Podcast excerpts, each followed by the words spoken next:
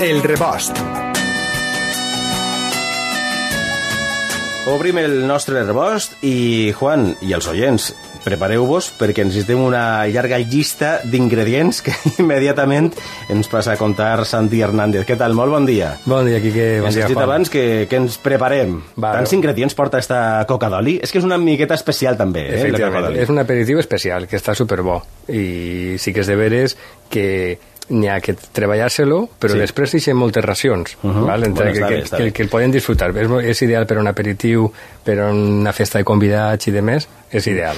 I una combinació també una miqueta especial entre salat i dolç, però bé, anem allà. Vale, anem a veure què és. Avui vos he dut una coca d'oli amb tomata confitada, freses i sardina ahumada. Val? Bé, Val? A priori... està bé, sona molt bé. Sona molt bé.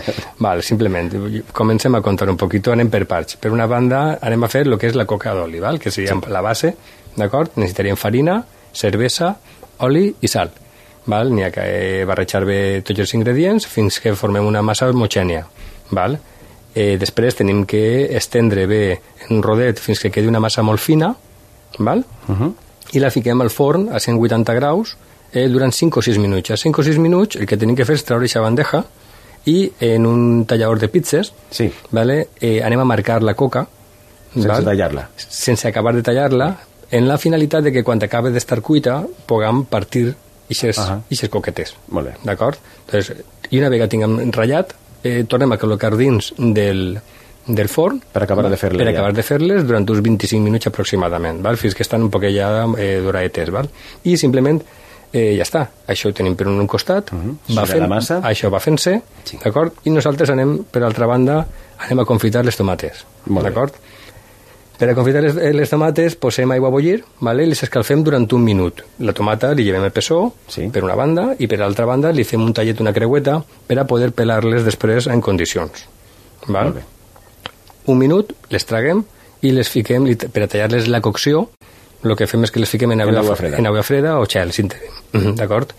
Eh, pelem i trossegem en quatre trossos cada tomateta buidant el contingut. Vale? El cor i les llavors les llevem. D'acord? Després li afegim un poquet de sucre, un poquet de sal i unes herbes, per exemple, que tinguem en casa, pues, si tenim provençals, Els que més ens agraden, els no? que més ens Ja. agrada Mhm. per damunt i tal.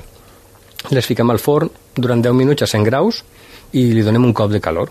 Vale? I ja ho tenim a punt. Ja tenim la segona part. Molt bé. Després anem a per les freses. Vale?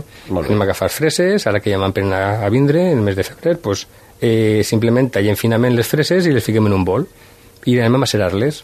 Val? Entonces hi ficarem unes culleretes de sucre i unes, i unes gotetes de vinagre. De manera que... Això li, li lleva l'acidesa també, no? El, el Efectivament. vinagre. I reforça el dolçor de, de lo que és la fresa, no? I solta ixe, ixe les fames estovaetes i, i molt dolces.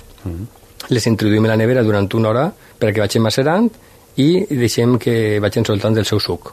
Val? I ja tenim les freses. I per últim, el cremós de formatge. Val?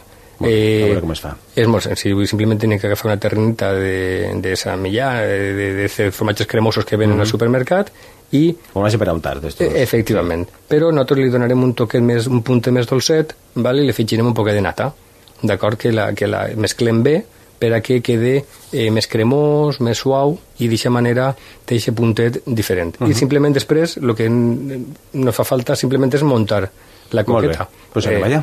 Perquè teníem ja la, la tomaca, no? I- Efectivament. Mm. Nosaltres el que farem Bueno. simplement és ficar la coca eh, damunt eh, o bé en una cullereta o bé en una manga, una mànega pastelera, si volem. La crema que havíem La fet. cremeta de formatge, si li volem donar aquests puntets, vale? fiquem la crema Uh -huh. de formatge, tirarem un poquet de freses, vale? i damunt li ficarem la tomata.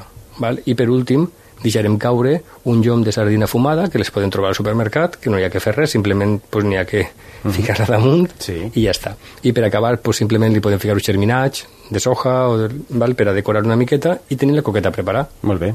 I tu assegures que està espectacular, eh? No, està brutal.